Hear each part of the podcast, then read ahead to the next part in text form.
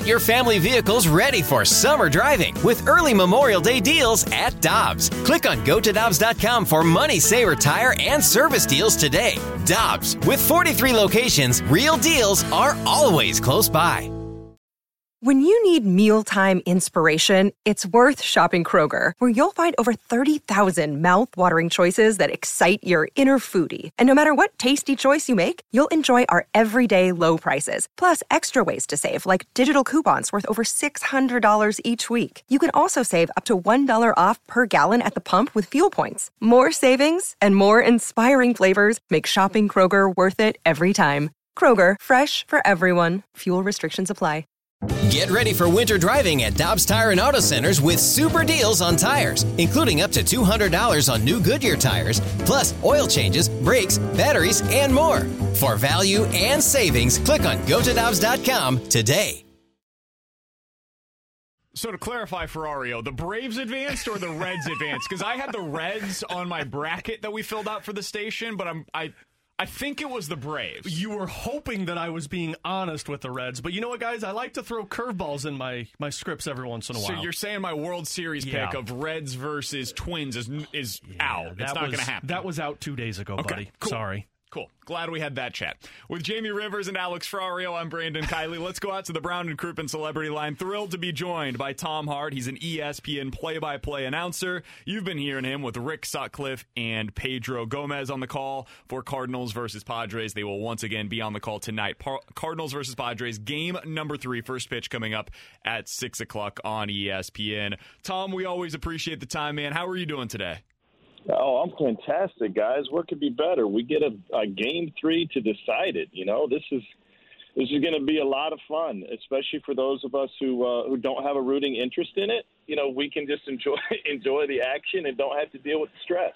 So, Tom, l- let's start with that because my guys over next to me, Jamie Rivers, former Blues defenseman, and my buddy Alex Ferrario are both terrified. They are they are losing their minds this morning about the Cardinals.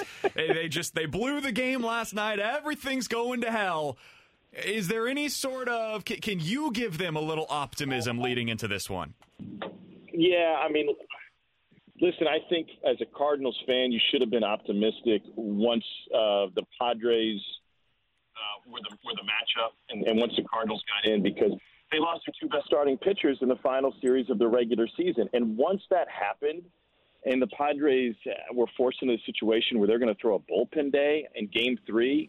Like even if you get to Game Three, the, the Cardinals should be heavily favored in this thing. Um, I don't know if you guys have have looked it up. I can't even find any odds makers who have put it out yet. But um, I thought that would be the case with with St. Louis in Game Three, with Flaherty going against what would be a bullpen day, and it was evident the way Paddack once Chris Paddack struggled in the first inning of Game One.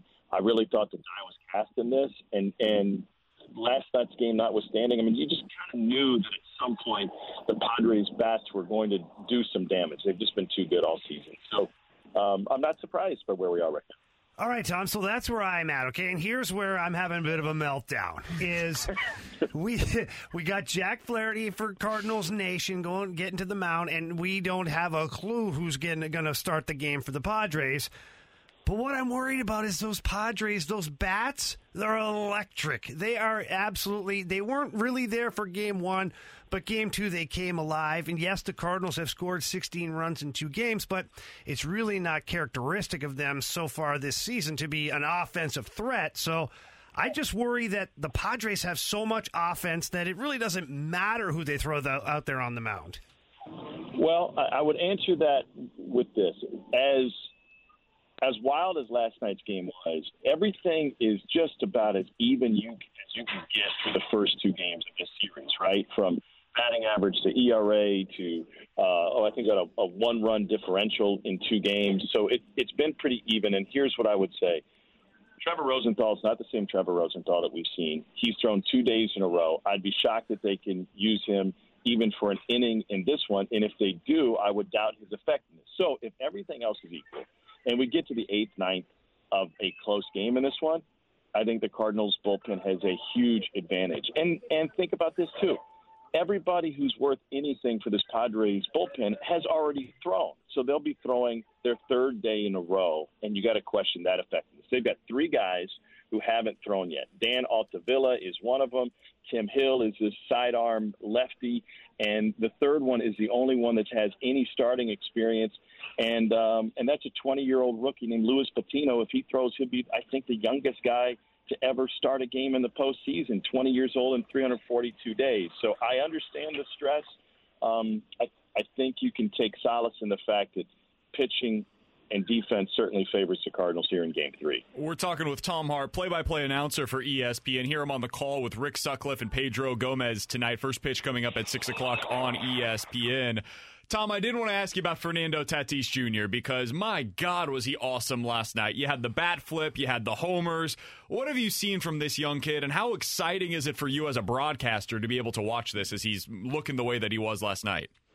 Hey, you better be careful in St. Louis saying good things about Fernando Tatis. I said like three good things about him last night, and Twitter about ate me up. Uh, you know how that goes, Tom. You're a guy that yeah, yeah, yeah. you lived in Columbia. You're from here, and you've got your your partner on this broadcast. Your analyst played for the Cardinals, and yet you guys are still getting crap for being homers for the Padres. Yeah, nobody wants to hear it. Listen, it, it, it comes with the territory, and it comes with the stress, right? I understand it. I'm a fan too, so I understand the stress that comes with a fan uh, watching these games. I will tell you this: we finished our interview with him last night, and he was so chill post game. Like he's just, you know, he's enigmatic, energetic during the game, but otherwise, he's like, you know, we've had Greinke sometimes sit down on the mound. He's just kind of a, a chill dude, and um, we finished and he called me Poppy. And Pedro Gomez afterwards goes, Hey, Tom, is that the first time anybody's ever called you Poppy? And I'm like, yeah. You know, I don't want to disclose everything. Some stuff should be kept so, um, yeah, yeah. In an interview, that's the first time somebody dropped a poppy on me. Uh, Tom, you know the one the one g- massive thing that the Cardinals have going for them right now is yes, the offense has been good, but Paul Goldschmidt you know, this guy has just been this hammering thunder out there, and he's had a great season for the Cardinals.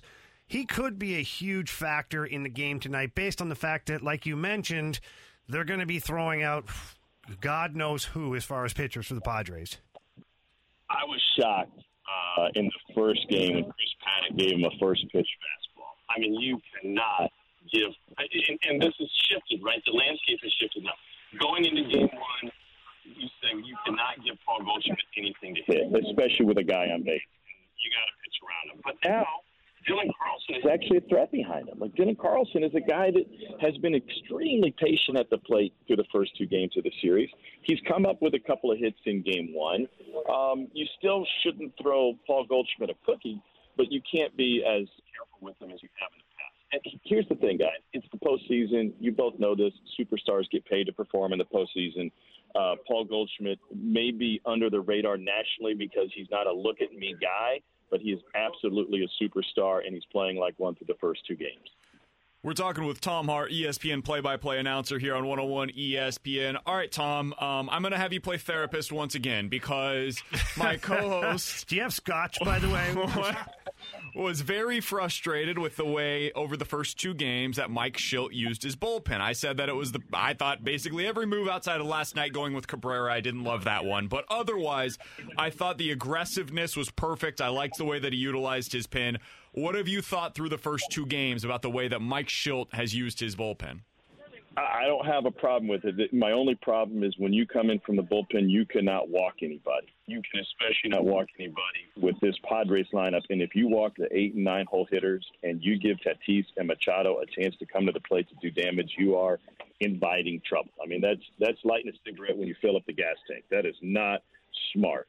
Um, but uh, otherwise, like I didn't expect Wainwright to go eight. I mean, like look at his last couple of starts. This is a guy who has gotten in trouble the later he goes in games. So, you know, you get three and a third. You would have loved to have a little bit more, but you don't want to push it.